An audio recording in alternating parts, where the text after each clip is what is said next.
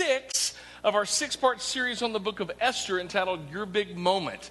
I hope you guys have enjoyed uh, this sermon teaching uh, for the past six weeks.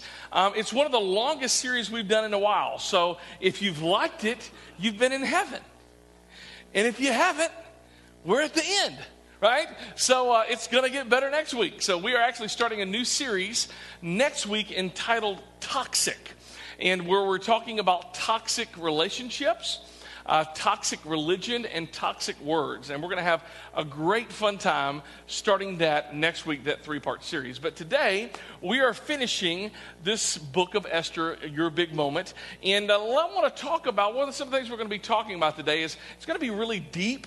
Uh, in fact, for some of you, the issue that we're going to be talking about today may be the reason why you have decided not to become a Christian, and um, because you're on the like the front side of like Jesus, the Bible Church, and salvation. You're like, I just don't understand how this works. And uh, even if you're a Christian, we're going to be talking about something today that you're probably going to leave you scratching your head a little bit because it's some of those deep thoughts with Pastor Edmondson. So, um, and it's going to be one of those things where it's you're going you're to be walking out of here and it's going to like, did that just happen? I, I don't know. So I'm just letting you know uh, we're in for a journey today uh, as we wrap up the book of Esther. And we're going to tie a big bow on it, and it's going to be fun. And uh, before we get to the sermon, let's talk about where we've been because this is your first time with us. we've got a lot of ground to catch up. And uh, the, the, book of Esther is one of those books that um, God never seems to show up. Uh, there is no, in fact, of the 66 books we have in the Bible, this one book is the only book in the Bible that never ever mentions God. No one prays in the book of Esther. Um, no one, there's no uh, miracles that happen in the book of Esther. And it's one of those things that is you're like, why should it even be in the Bible? I don't even quite understand it uh, because God never seems to show up. But one of the things uh, that we've looked at, our big idea for the entire series, is that even though God seems absent, he's actually present. And we've really seen that over the past five weeks of the book of Esther. So um, here are the five characters that we've been looking at in the book of Esther. The first one, the top left, his name is Xerxes, King Xerxes. And King Xerxes, he is the king of Persia. Persia is the most powerful country in that day. 483 BC is kind of where we're looking at, where we're landing. And some of you, you remember King Xerxes in that name from the movie 300, or if you play Assassin's Creed, uh, he's in there. But this guy was an actual historical person that the Bible speaks about. Now, King Xerxes, the most powerful man on the planet, Persia, which is modern day Iran now, him and his wife, Queen Vashti, she's on the right, they have a marital spat. How many of y'all, if you're married, have ever had a marital spat? Now, if you didn't raise your hand, that tells me that you're not married or you're a really bad liar. All right? So um, they had a marital spat, and King Xerxes says, You know what? I'm going to get rid of the queen. And that's exactly what he does. And then he gets lonely. He realized that was a bad decision. So he decides, I'm going to have a beauty pageant, and I'm going to find the most prettiest girl, and I am going to put a ring on it right? So that is where Esther comes into play. Esther, uh, she is not Persian. She is Jewish, and her cousin Mordecai on the bottom left. Um, they could have went back to Israel, back to Jerusalem, but they chose to stay in Persia. Um, and Esther actually wins the beauty contest, and she becomes the, the next queen. Now, here's the wrinkle in time here. The wrinkle is she doesn't tell anybody that she's really Jewish. Everybody thinks she's Persian. So Esther has not even told the king, her husband, right? So um, uh, Esther uh, is kind of kind of living kind of a dubious life. Mordecai, um, he's also Jewish. He has this long-standing feud between the guy in the middle. His name is Haman. Haman's Persian. He's the prime minister, and Haman is all about R-E-S-P-E-C-T, and he's not getting it from Mordecai. In fact, he is so angry with Mordecai. We saw last week that he decides that he is going to not only kill Mordecai, but kill all of Mordecai's people the Jews. So he goes, since he's the VP, basically, the prime minister, he goes to Xerxes and he convinces Xerxes, hey, let's sign a law and we're going to kill all the Jews. And Xerxes says, sounds like a good plan. And Xerxes doesn't know that he signed the death warrant for his wife. So Mordecai, he goes to Esther. And Mordecai says, Esther, you got to do something about this. You've got to let people know who you are. You got to let people know that you are a Jew. And you know what Esther does? Esther goes, uh uh-uh. uh I mean, do you realize that I, I got it good in the castle? I got it good in this kingdom. I'm getting manicures and pedicures daily right? And I just, I'm too comfortable. I don't want to do it. And Mordecai says, listen, you got to, you got to. And finally, Esther, even though she didn't really want to do it, she says, okay, I'll, I'll, I'll, I'll do it. I'll do it. Fine. And last week, we looked at how Esther revealed her true identity that she was Jewish to Xerxes and Haman. And Xerxes said, Haman, that's enough, you're evil. And Haman dies. And we looked last week, the big idea was that a life devoted to self will ultimately leave you alone. All right? Now, that's where we've landed in this book of Esther. Uh, that's kind of where we've been over the past 10 chapters. And you, you might be scratching your head going, okay, Esther, she's not that great. And Mordecai doesn't seem to pray. He's not that good. And Xerxes, eh, and, and Haman, definitely, eh, right? Where is God in all of this? What is the point of this? In fact, some of you, that's kind of where you're at now. Where is God? and where we're going to be talking about today because if you think about it all of the all of the stories uh, all of these people in the book of esther i mean esther is not a role model that we want to train our young girls to be like right i mean how many of y'all say hey here's what you need to do honey I want you to go and have sex before you're married and go have sex with somebody who has nothing to do with you and then kind of hide who you really are. We don't, we don't teach that in one church student ministry. Just give you heads up. Some of you are going, good thing, right? I mean, we don't teach, hey, you need to be like Mordecai and you need to kind of be ashamed of God and you don't ever really need to talk to God or to seek God or pray to God. We don't say, nobody in this story would we ever say, you should be like. And yet, as we see, nobody's seeking God. Nobody really cares even what God thinks, but God still intervenes. God still intervenes and he saves the day and he rescues the Jews. Why is that? Why is that? And that question we're going to be wrestling with, that tension, is really, it's, it's about the sovereignty of God. And I just threw out a, a big churchy word, and let me explain that. That God is sovereign. Another way of saying that is that God is in control. And the question is, okay, if God is in control and He's going to do what He wants to do, what is the relationship between what I do and what you do and what God does? I mean, that's kind of kind of like a confusing issue. It really doesn't matter what I do; that God's kind of going to do what He wants to do, and it doesn't it matter what I do with my life because God is all knowing and He's all powerful. He's in control. Then what's the, what difference and where do, where do I play in that? And if you've ever wrestled with that question that's where we're going to be landing today. And I'll be honest with you, theologians have been wrestling with that question for over 2,000 years. And today at onechurch.tv, March 8, 2015, uh, excuse me, we're going to answer that question. And then I'm going to drop the mic and I'm going to get off here. Because this whole idea is God is in control, and do I, do my, what choices do I make, and how does that influence God? All of that stuff. All right? So, where is God with all of these kind of shades of gray characters? Because Esther, she's kind of, uh, Mordecai's, uh, I mean, where, where is God in all this? Esther 9 1. So, on March the 7th, everybody say March 7th? March the 7th, the two decrees the two decrees of the king were put into effect. On that day, the enemies of the Jews, Esther 9 1, had hoped to overpower them. But quite the opposite happened. It was the Jews who overpowered their enemies. So, there is this law that was put into effect, and again, the Jews actually come out on top. And what's arguably, it's not because Mordecai was crazy faithful or Esther uh, was this person who was very faithful. It just kind of happened.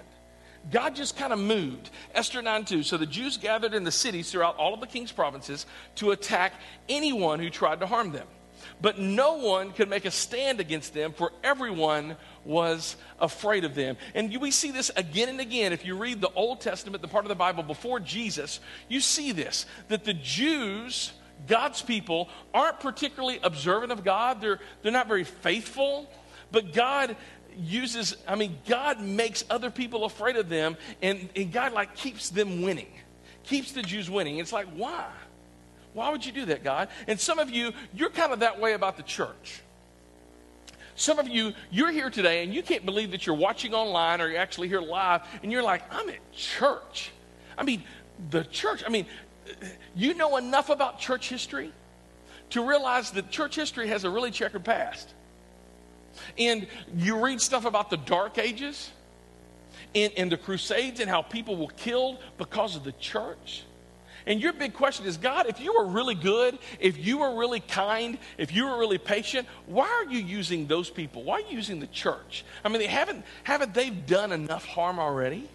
But yet God still says, I'm going to use the church. In fact, he says this in Matthew 16 I'm going to use the church and not even all the powers of hell. I'm going to come up against it.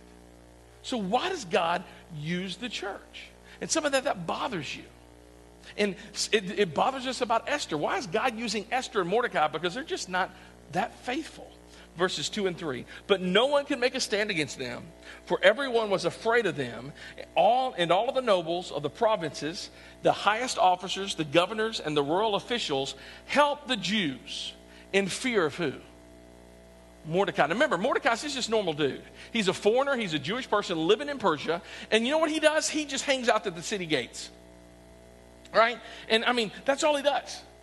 But here's what you got to realize in that culture the city gates, that was kind of like the downtown area. That was the hustle and bustle of it.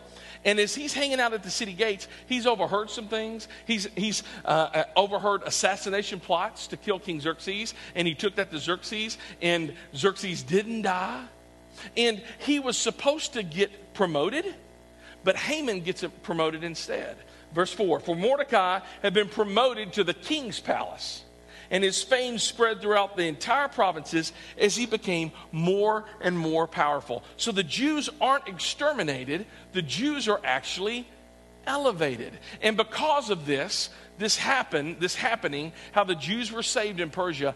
Do you know the Jews celebrate a festival today?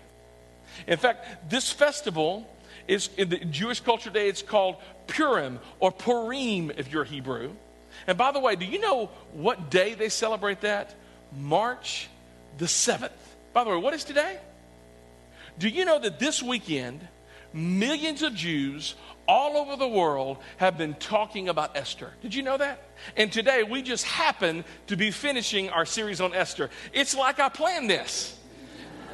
And I really didn't. I kid you not. I, I mean, I was just like, uh, we have a, a, nice Hebrew lady named Noga who loves Jesus. And she, she came to me like a month ago. She says, Do you know when we end this, it's going to be Purim? And I'm like, Do tell. Really? I planned it, right? And she's like, No, you didn't. I'm like, Yeah, no, I didn't, right? So, but it's this Jewish holiday. In fact, let me read it verse 19. So to this day, rural Jews living in remote villages celebrate an annual festival and holiday on the appointed day. By the way, that was yesterday in the late winter when they rejoice and they send gifts of food to each other. Doesn't that sound like a good holiday? Sending gifts of food. And Esther is one of those heroes of Jewish culture that they look up to. But yet, we as Christians, we don't know what to do with Esther because she's she's not very pure. She, she makes decisions that are vague and unclear, and, and she's just kind of messed up. And you know, it's kind of comforting that God is there in all of her messes, but it's also kind of confusing because, and here's why it's confusing God, does God use people who don't obey Him? Yes or no? Yes. Does God use people who don't seek Him? Yes then ask the question why on the earth am I going to seek God in the first place?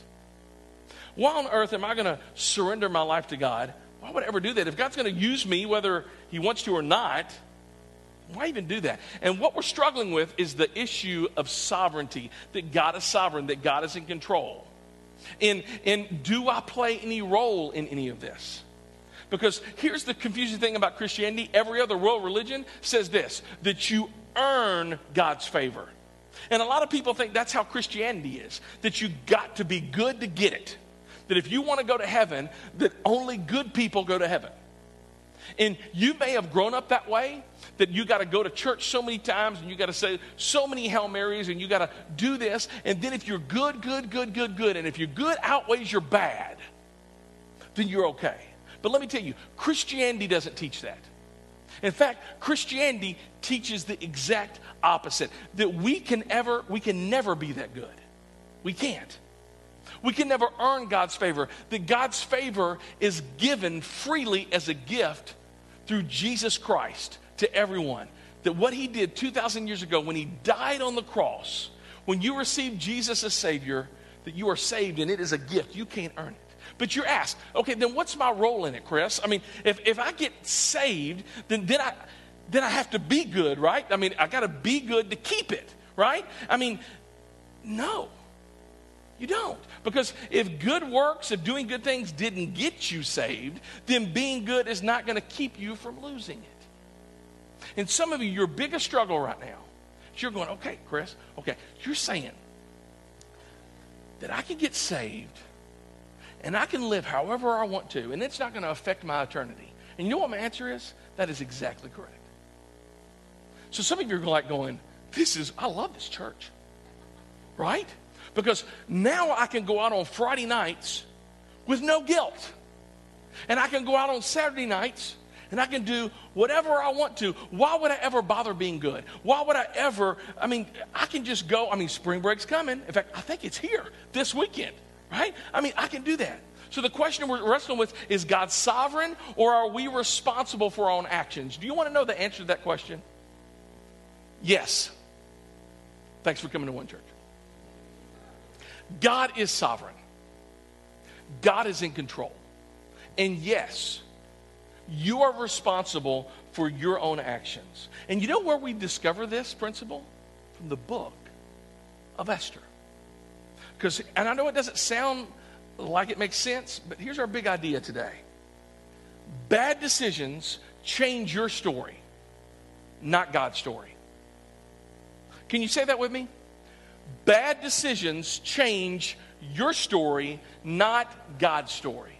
You see, your bad decisions, if you make bad decisions, your bad decisions, they're going to change your story and my story. But there's a story that God is writing that is unstoppable. In fact, did y'all hear that song we sang earlier? Unstoppable God? That's God, people. God has a plan, and you will not thwart it and you will not stop it. And you can choose to make bad decisions. You can choose to go out and party and do whatever you want to. But know this that your bad decisions, they're not going to change God's story. But your story will be affected. Now, let me explain it this way. We had some snow, some ice this past week. And how many of y'all, when you see snow and ice, you drive a little differently? You, you drive a little slower, you're a little more careful. Let me see your hands. All right, some of you. Some of you are like, I gun it. All right. I think I drove behind a couple people like that. Well, let me tell you. When it was all snowy and icy, you see, you have a choice to make. You can either choose to drive a little bit different, a little bit more careful, and you put your seatbelt on, and you don't speed 78 miles an hour going down the interstate, but you go a little bit slower, right? You can do that and you're probably going to get to where you're going to get to probably okay. But you know, there's another ch- decision that you can make. You know, did you know that you can say, you know what? God's got this. And you know what? I'm not going to wear my seatbelt. In fact, I'm not going to go 78 miles an hour on a icy road. I am going to go 108 miles an hour, and God's got me. Well, you know what? You can do that. And God's going to get you because you're going to be with Jesus, right? That's just foolish. And, and that's what we're talking about today. That bad decision, that's going to change your story. But God's story is not going to be affected. That's where we're at. And I think I'm responsible for my own actions. And I think that God is completely in control. And every once in a while, we get ourselves into situations and we literally were saved by the grace of God because we've made some stupid decision and God delivers us. But I think for the most part, bad decisions, when I make them, are going to change my story, but they're not going to affect God's story. Tim Keller, he has this quote, and it's a little bit difficult to understand, but I'm going to break it down. It says this God's power. God's power is not irresistible in the short run, but it is inexhaustible in the long run. Now, let me talk about that. God's power is not irresistible in the short run. What he's saying is this that you can sit here today in church or watching online and you can go ahead and resist God's power. You can. You can do it. He's not going to open up the earth and he's not going to swallow you with an earthquake. He's probably not going to zap you with lightning today. He's not even going to intervene immediately or directly in a way that you can see that your bad decisions are going to affect you, maybe. He might let you mock him. He might let you laugh at him or spurn him and run away and continue to do that. I mean, you can do that. You can resist that. But you know what? God's it's inexistable in the long run. That means you can resist God today, but his plan and his purpose is unstoppable. And I think that's exactly what we see in the story of Esther. I mean, it's like God's like, nobody's really seeking me, nobody's praying for me. And Esther, God's like telling Esther, eh, I give you kind of a B minus. I mean, you kind of did the right thing at the end, but it took you a long time to get there. And, and Mordecai, I kind of give you a C plus because you're not talking to me, you're not praying to me, you're kind of embarrassed to me. And Haman, you get a big fat F. You do. I mean, you just fail. And God's like, you guys resisted me, but this is my story. And my story is going somewhere. And I've decided that even though you may do whatever you want to, I decided a long time ago, back in Genesis 12, that I took a person by the name of Abraham and Sarah and I made a promise to them. And my promise was that I was going to take you and I was going to multiply your descendants and you were going to become a nation. And that's exactly what happened because God keeps his promises. And they became the Jews or the Hebrews. And God says, even though you may not look for me, you may not pray for me, you not even may even be that faithful. I am going to be faithful to you because this isn't about your story, it's about my story. This isn't about your character, it's about my character. And that's exactly what we see in the book of Esther. They don't seek God, they, they make these really fuzzy decisions, but God saves them anyway because it's His story and His character. And remember, these were Jews in Persia who could have went back home, but they chose not to. And I don't know the reason why. Maybe they didn't want to pay the temple tax because they were rebuilding the temple. And, you know, I'm just kind of a little too comfortable here. And I mean, I'm not that religious anyway. And let's don't all become Jesus freaks. And, and again, the idea, this idea, is so interesting that God's bigger story. In fact, we see this in the most popular verse in Esther that when Mordecai confronts Esther, and, and Mordecai says, You got to do something. And Esther says, Uh uh I ain't doing nothing. And then Mordecai responds back this way. Look at it, uh, Esther 4:13. Mordecai sent this reply to Esther. Do not think for a moment that because you're in the palace, you're in the palace. That's her story. That's her comfort. You will escape when all the other Jews are killed. If you keep quiet at a time like this, look at this. Deliverance and relief for the Jews will arise from some other place. What he's saying is, you know what?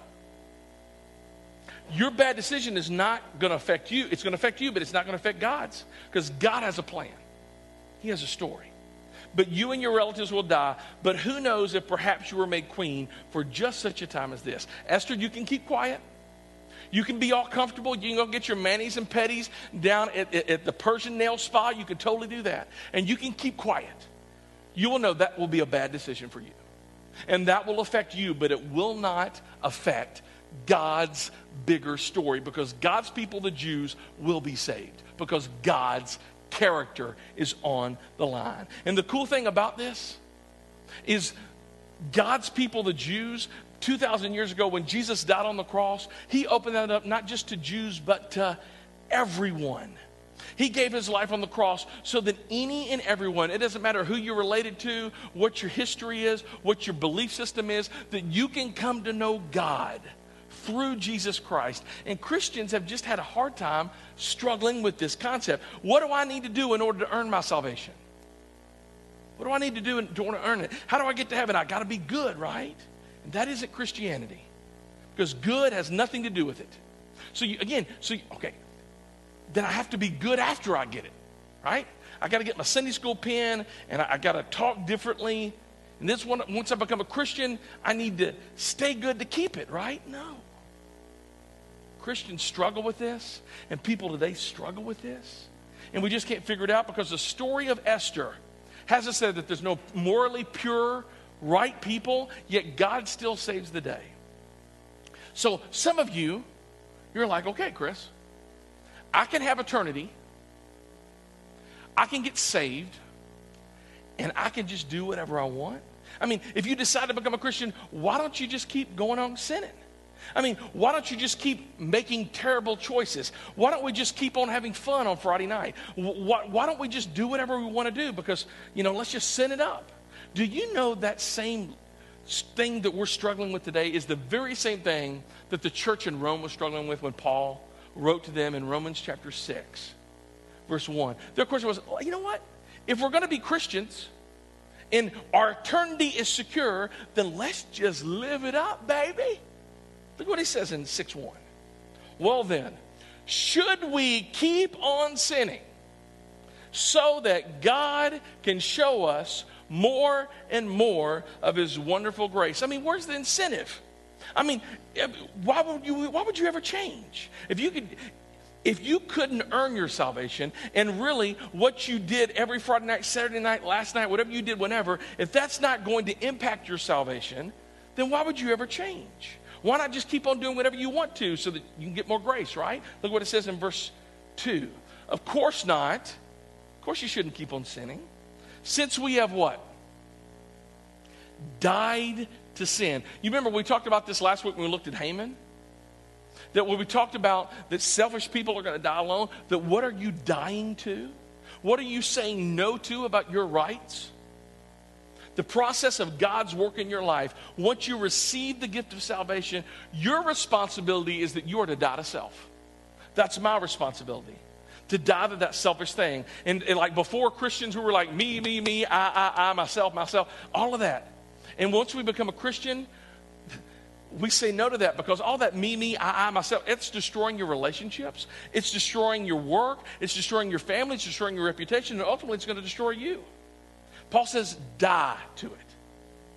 Not because it saves you in the eternal sense, not because it's going to make a difference in your eternity. That's future sense. No, no, no.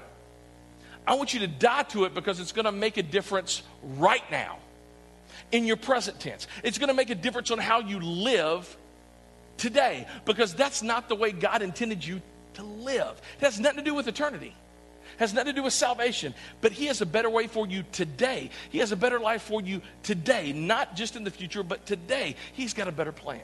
Verse 3 Since we have died to sin, how can we continue to live in it?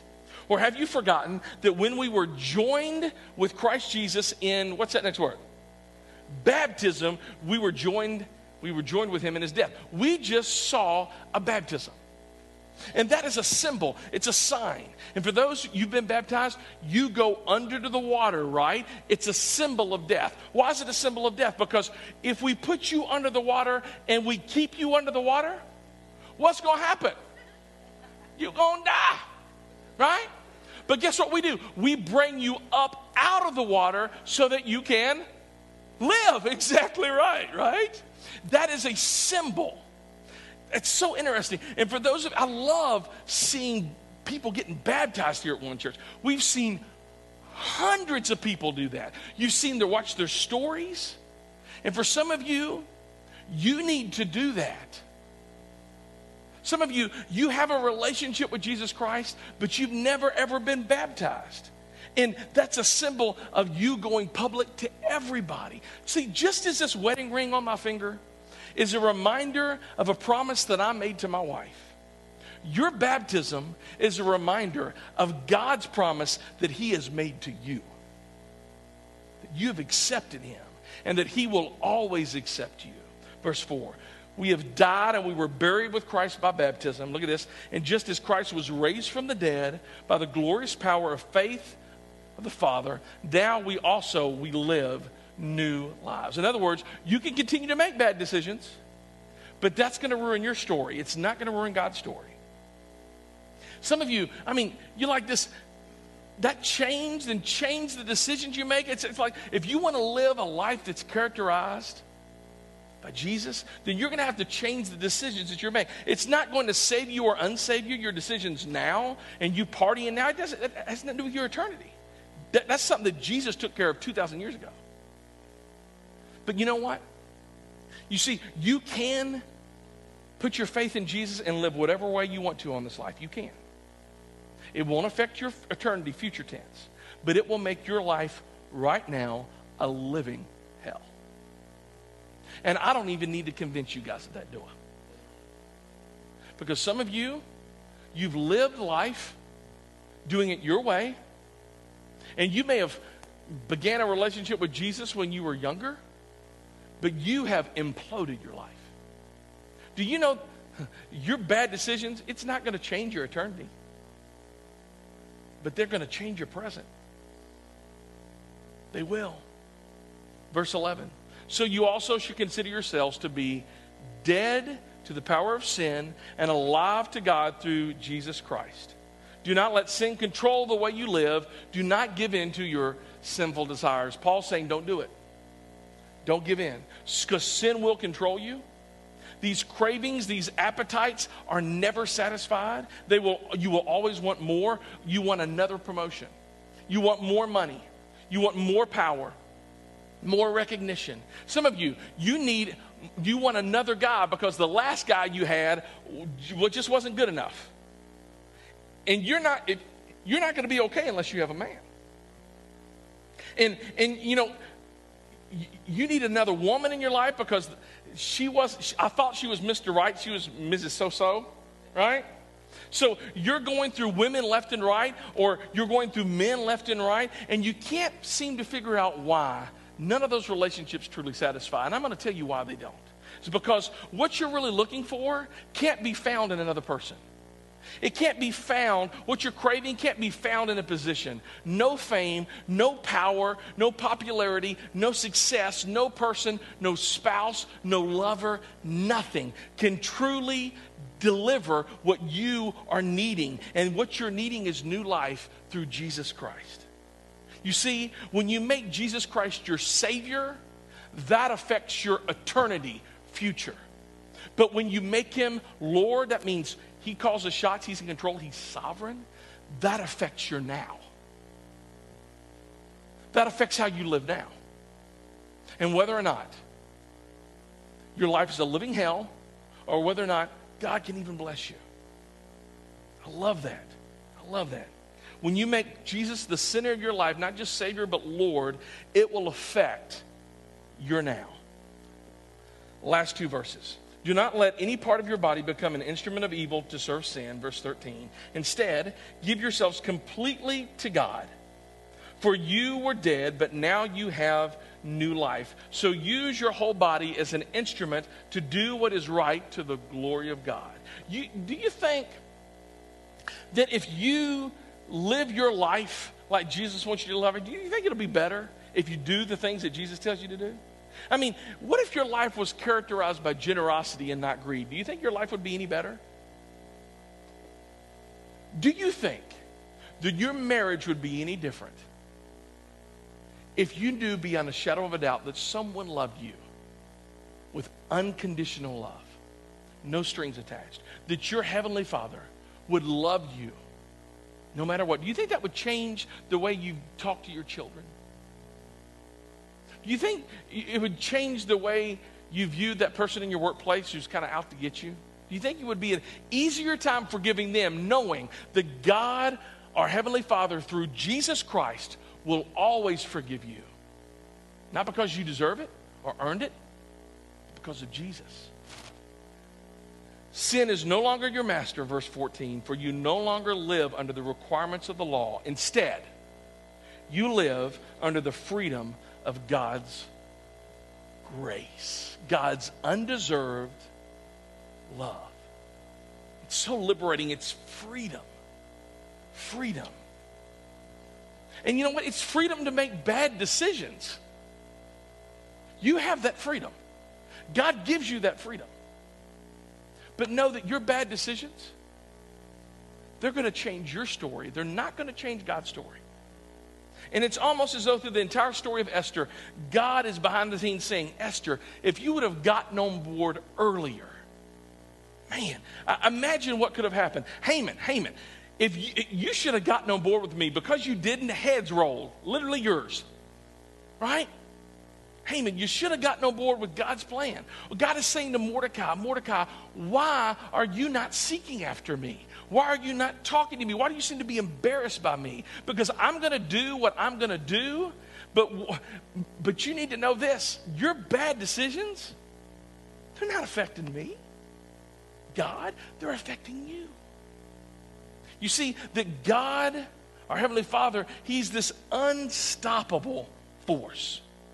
God has a plan. He's moving throughout history. There's a movement, and God is saying all of human history is pointing to an end. And here's the end that every everyone under heaven and in heaven will bow their knee and they will say, Jesus Christ is Lord. Now, you can either do that now and get the benefits of it, or you can do it later and not get the benefits of it. But your bad decision isn't going to change me, it's going to change you. For some of you, today as we close, getting on board means that you need to surrender your life to Jesus for the first time as your Savior. For others of you, I mean, you're Christians, and that means you need to, you know where your eternity's at. It's secure. But you've got so much bad decisions you're making right now, it is impacting your present, not your future, your present. And you need to surrender those to God as well. Because some of you today, you feel alone and you feel cut off. You've got more friends on Facebook, you've got more followers on Instagram and in Twitter than ever before, and yet you feel more lonely. Uh, some of you, you're in a marriage relationship, you're in a family relationship, and you're more lonely now than you ever have been. And people on the outside looking in going, dude, you've got it made. I see your family, I see your kids, your honor students. Your wife is gorgeous. I mean, I mean, you're doing all right. You've got it made. And, and you're like, yeah, I thought I did, but I, I just don't feel satisfied. I don't feel content. And I believe that's that love of your Heavenly Father you're missing from the center of your life because no family, no spouse, no position, no promotion, nothing can take away that longing that you're experiencing in your life. And it's a longing for God, your Heavenly Father, through Jesus Christ. What God desires with you is not religion, but a personal relationship. Today, I'm going to give you an opportunity to enter into that relationship, to become a Christ follower, a Christian. For some of you, that's what you've longed for your entire life, but you just didn't know it. For others of you, Christ, you're, you're, you've been Christians. Your bad decisions have jacked up your life. God still has a plan for your life. You just take, you've missed a couple of exits. God's going, hey, we can do U turns. We can do some repentance. You can go back. And you can do that today. So why not just surrender? So many people try to fight God. People who fight God, guess what? Never win. I mean, think about this. I mean, it, it, we see this in the story of Esther. In Esther, guess who won? God won, right? We see this in Moses. Moses tells God, hey, I don't want to do this, right? And God's like, uh, I made your mouth, I made you, you got it. Moses didn't win. Who won? God won. And then Moses, it goes up against Pharaoh. And, and, and, and, and like Pharaoh's like, I'm God. I don't know what God you're talking about. Right? And I got this. I'm in control, Pharaoh says. Right? Guess who won out of that one? God did. God won. Right? Or what about when, you know, when Jesus was born? We celebrate this Christmas that he, he becomes, it, it, all these people are looking for the king. Where's the king of the Jews? And, and King Herod is there, and he's like, What are you talking about? I'm the king. So he makes a decision I'm going to kill all these babies trying to get rid of baby Jesus. His bad decision, Herod, didn't affect Jesus. Guess who won? God did. Who lost? Herod, zero. God won. Bam. There it is. And let me tell you, with you and with me, some of you, you can bench 300 and you look good. You got the six pack, right? And you're like, I can do this. Keep on. Because let me tell you who's going to win. God will win. Because your bad decision is not going to impact. You think about this Hitler. Let me go to Hitler. 1939, Hitler is going to try to kill six, I mean, all of God's people, all of the Jewish race. And he kills six million Jews. You know, you want to know who defeated Hitler? It wasn't United States. It wasn't the Allies. Let me tell you this. This is a good history lesson. Do you want to know who defeated Hitler? You see, back Hitler had this great idea. You know what? I think I'm going to go against Russia. So I'm going to march against Stalingrad, and I am going to go and I'm going to defeat Russia. And he decided to do it in the winter. And the reason why none of us in here are speaking German, I'm not speaking German right now. The reason why Hitler didn't conquer the world is because a snowstorm hit. By the way, United States don't control the snowstorms, do they? Who controls the snowstorms? Mm hmm. Guess what? God won. See, God don't play. God did this to Hitler. he used some allies to do it. But you see, God is in control. Some of you are like, okay, but, but there's a Hitler. Well, guess what? You, can, you and I can make some bad, jacked up decisions that affect other people. But God's in control. He's in control. Some of you need to hear that today. He is in control. And you can buck him, you ain't going to win. So I'm going to ask you to bow your heads, close your eyes. I'm going to give you an opportunity. If you do not know Jesus, if you do not have a relationship with God through Jesus Christ, for you to be able to do that. Because I want to be on the winning side, and so do you. So, God, right now, I thank you. I thank you for your character and your heart. I thank you that you are so present in this story of Esther, even though it, you seemed absent and it's so confusing, God. That even though it's hard to find you and nobody actually calls on you, God, Lord, that you were there the entire time and you won in the end. And Lord, you will win in the entire end of history because history is moving to a place where you want to extend your grace and your love to everyone. But some of us have resisted. God. In fact, some of us, we've walked into this place this morning still resisting you, resisting grace, resisting forgiveness, resisting relationships, resisting you. Lord, there's something inside of us that is longing for you, but we just resist you. We resist. And today, this is our day of surrender. That we wave the white flag. Lord, I pray that today, right now, that people all over this auditorium would surrender their life to you. They would just pray silently God, Lord Jesus, today I resist you no I surrender my life. I surrender my heart. I surrender my sin to you. I realize that you died on the cross for me and you did what I could never do myself. Today I begin a new relationship with God. Not a small g God who can't be known, but a capital G God. My Heavenly Father who's in control, who's large and in charge, and who created me and saved me. And today I surrender my life for you.